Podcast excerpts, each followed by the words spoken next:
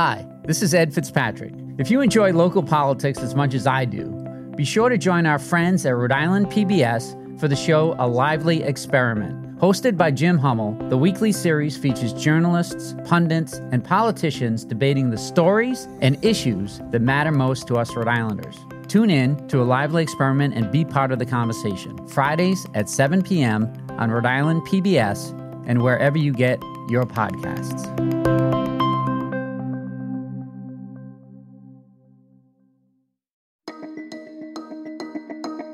From the Boston Globe, this is Rhode Island Report. I'm Ed Fitzpatrick.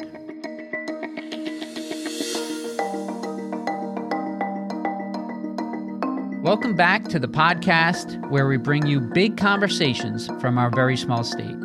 I don't know what it is about Rhode Island, but we've got more than our fair share of elite runners. Take Emily Sisson. In October, the Providence College grad crushed the American women's record for the fastest marathon and earlier this year, she broke the record for the fastest half marathon. She's joining us today to talk about her career and why so many amazing runners end up in Rhode Island. That's after a quick break.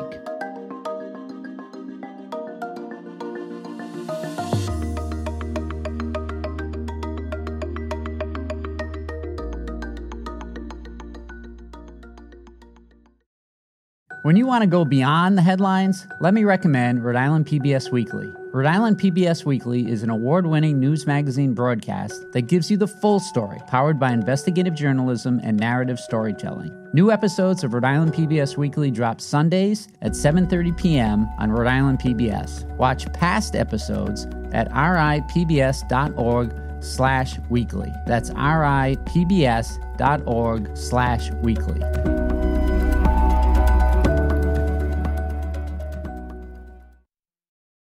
Welcome back. I'm here with Emily Sisson, a Providence College graduate who recently crushed the American Women's Marathon record. Thanks for joining us, Emily. Thank you for having me on. First of all, congratulations on setting the American record in Chicago. I saw a photo of you with Keira D'Amato and Deena Kastor and Joan Benoit Samuelson. How did it feel to not only stand with legends like that, but to exceed what they had done? Thanks. Yeah, it, it was a really special moment. It was one of those moments that actually kind of sunk in later because I was so tired when I crossed the finish line that I saw all of them there and I was like, oh, this is strange. Why is everyone standing here? It was kind of my first thought. And then we were like taking pictures and it almost felt like really surreal. I was like, what's happening? And then like as like the day went on, I'm like, wait, wow, like I was, I'm like surrounded by some of the greatest women in our sport. Just to be amongst them is such a huge honor. And um, one of those things that kind of hit me later. So I'm really glad, glad I have those photos because I think in the moment after the race, I was so tired. I wasn't quite thinking straight. So, um, so yeah, it is really cool and even more special to look back on. So you were born in Milwaukee, right? And and mm-hmm. at first you went to the University of Wisconsin. So what brought you to Providence College? Yeah, so I was born in Milwaukee and grew up um, a bit all over the Midwest. And I uh, went to Wisconsin my freshman year, but it, I did have a good experience at Wisconsin. I had a good group of friends. Um, I liked my courses and everything, but uh, I didn't think it was the best fit for me running wise. And uh, at the time, I thought like I might have a future in this sport if I could find like a good fit and a good coach. So I started looking around at transferring, and um, I think like the I think the first time I talked to Ray Tracy, my coach, I was like, wow, like this could be a really good fit. And then I uh, flew out to Providence for my visit over the summer. And I knew right away, I'm like, this is where I need to be. And I've been coached by Ray since, and all my like really close friends um, and my husband are all people I met um, at my in my time in Providence. So uh, those years there were really really special. Yeah, what is it about Ray that just uh, uh, clicked? What was what is it that you like about his coaching style? His approach, he's very long term. And at the time, I remember I was dealing with an injury, and I think it was an Achilles injury. And I remember talking to a couple other coaches that had had success in the sport, but it was a very intense program, and a lot of people you'd either sink or you'd swim. And uh, and when I talked to Ray, it, he was very much just about like long term plan, and he's like, we don't um, over race you, we don't. Um, we won't be so short sighted. We're going to be looking at like five, ten years from now. So um, that to me just really seemed to be like like a good fit. And then when I came to school, I don't know, I, I knew it was like the best decision. And those four years in Providence were like some of my favorite four years. So, uh, and yeah, still working with Ray and still um, really close with all my friends. So that's, yeah, it was a good decision. so we had Molly Huddle on the podcast back in May to talk about her new book, How She Did It, uh, which includes a section on you. So, so tell us how you did it. What what does it take to achieve what you've achieved? Uh, honestly, I think I surrounded myself with people a lot better than me, a lot smarter than me, and um, wasn't afraid to be like uh, not the best person on the team or not the smartest person in the room. And that includes being around people like Molly. I think I learned a lot off her, and um, and though I probably wasn't asking Molly like tons and tons of questions, it was more just me coming out of college at the age of 23 observing her and how she went about work and how she went about training. And like she's like running american records and making olympic teams. And 23 year old me was like i want to be doing that someday. So uh, being around molly i don't think i could have had a better mentor than her. So learning from her kim smith was another teammate of mine for a year or so after college. Yeah being around other like good teammates in college having ray as a coach um, just surrounding myself with just people that really knew what they were doing and also just really like you know positive and um, people that had made a difference in the sport and you were talking there about the uh, Rhode Island running community, the Providence running community. Kim Smith, you mentioned Molly Huddle. We had Sophia Gorriaran on the podcast recently. Um, you know, this isn't Flagstaff here in Providence where people are coming to train at altitude. So, what's the attraction? What, why do you think this is such a great running community we have here? Yeah, it is interesting. I do think Ray brought a lot of us, him, Molly, everyone at PC, all the talented, amazing athletes that have gone through that program. I think he just brought all of us to the city and a lot of us just have fallen in love with it and even my husband and i when we were back in rhode island this summer training for chicago we're like wow we really miss it here so i don't know we talked about maybe someday moving back so yeah i think ray brought us all there but then yeah a lot of us did just fall in love with New England. And Rhode Island's a special state. Providence is it's it's a nice city. So I think a lot of reasons, but I think Ray brought us all there. Yeah, what what's uh, your favorite place to run in Rhode Island? Where do you and your husband go to train? For most of my runs, well, I do like doing workouts on um, the Blackstone uh, Bikeway uh, out in Lincoln. But I did a lot of runs over on the East Side Boulevard, and I'd run from there um, to the bike path that runs along uh, East Providence. Actually, I really like running there. I'd say that's my favorite. But Lincoln Woods is really nice too. It's hilly, so it's challenging, but it's really pretty, and you can get rolling in there. So those are probably all my favorite spots. I'm probably missing somewhere, but those are my top three, I'd say. In the book, you mentioned Roisin McGettigan, an Irish Olympian who graduated from PC. I still see her running out there on Blackstone Boulevard. And uh, you said Ro talked to you about the challenge versus threat mindset. So can you explain what that means? Yeah. So I worked with Ro for a few, or no, sorry, for a few months after college. It's sports psych coaching, I think is what it's called. And I don't give away all of her secrets, but I have talked about that one. We looked at past races I'd done. And there were certain races I went into um, like more excited, more curious.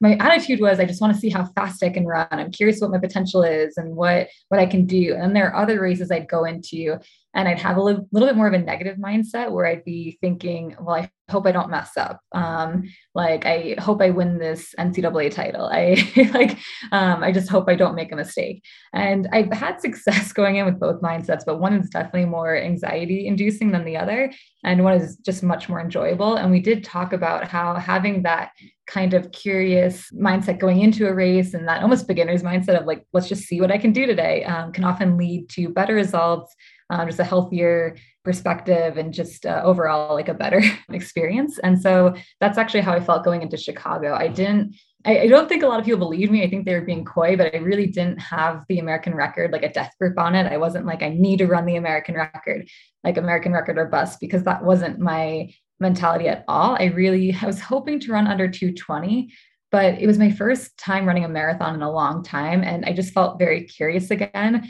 And i'm like i just want to run to whatever my potential is that day. So i'm going to listen to my body i'm going to try to measure my effort and get the most out of myself and then whatever that is at the end of the day like i'm curious what that is but i'll be happy if it's like slower than the american record but like i ran to my like best like i'd be happy with that and so that's the attitude I had. And I think that actually helped a lot to make it enjoyable and to get the most out of myself. Yeah. Didn't I hear that even like down the home stretch, people were saying, pick it up, go. And you didn't even know if you, they were urging you to get the record or, or what? that's a bit confusing. I wore a watch, but Ray told me not to look at it. And then the watch actually shut off like 10 miles into the race anyway. No way. Uh, yeah. And I tried restarting it, but then I was like, well, I don't even know what mile marker I'm at. So this is pointless.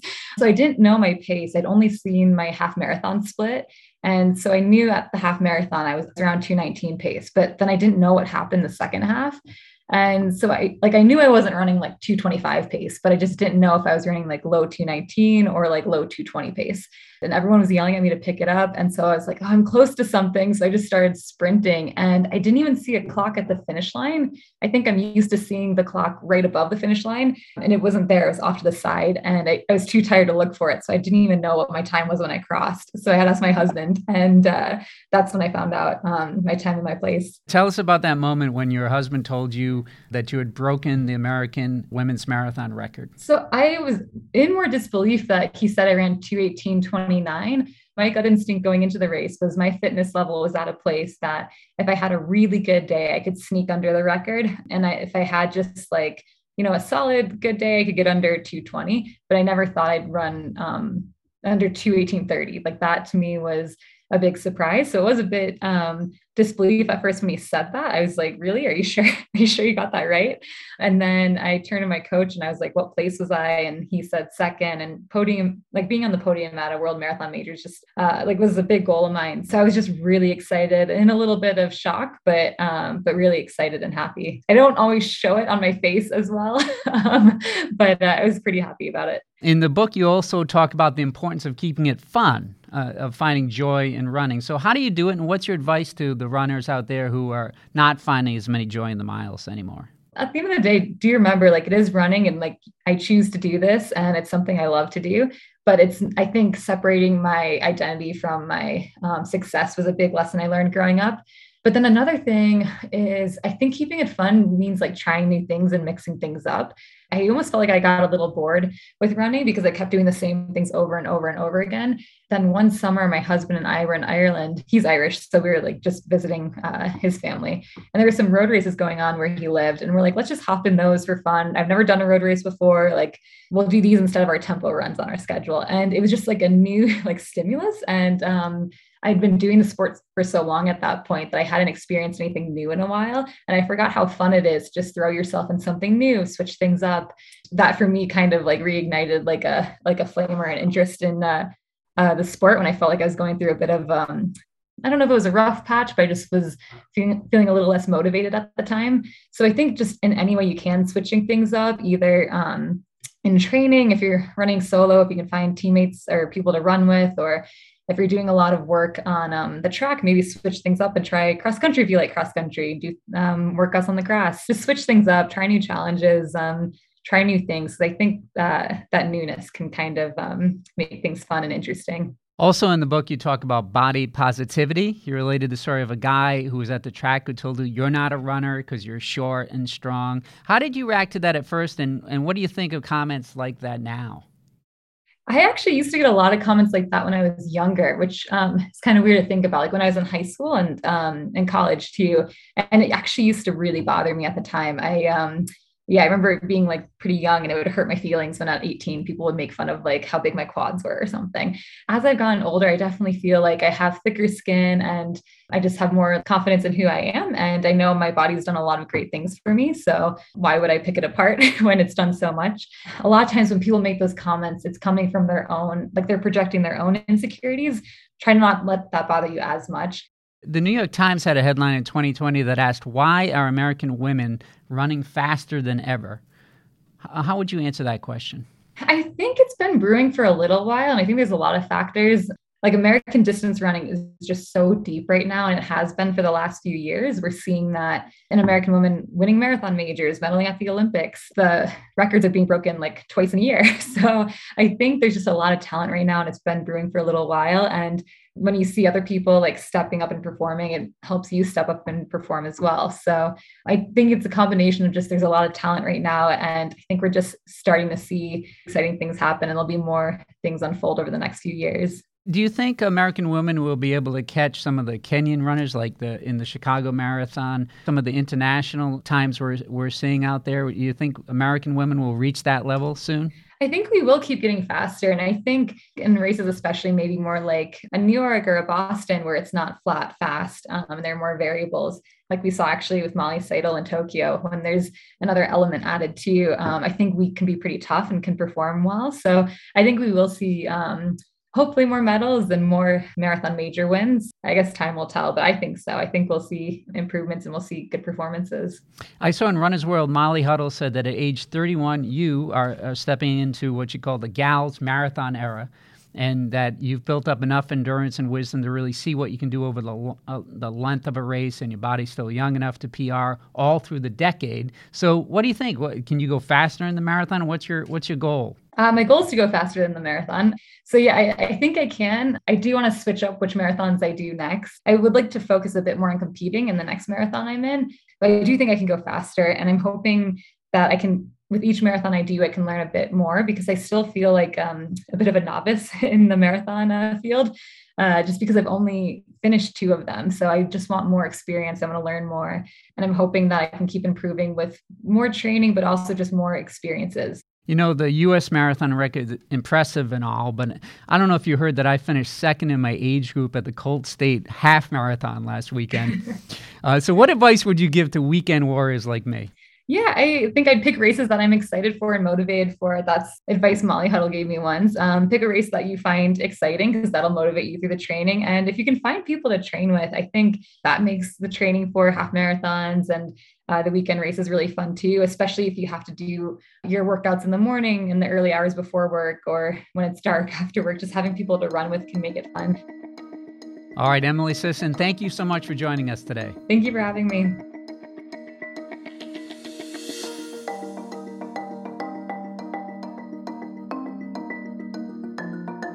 Rhode Island Report is a production of the Boston Globe.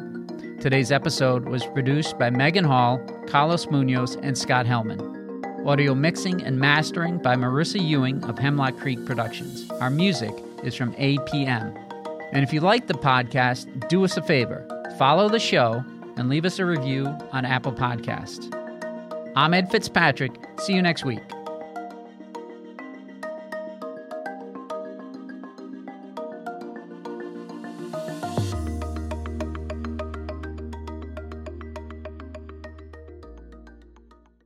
Looking to binge watch all your favorite PBS shows? You need Rhode Island PBS Passport, Masterpiece, Antiques Roadshow, Rhode Island PBS Weekly, and many more.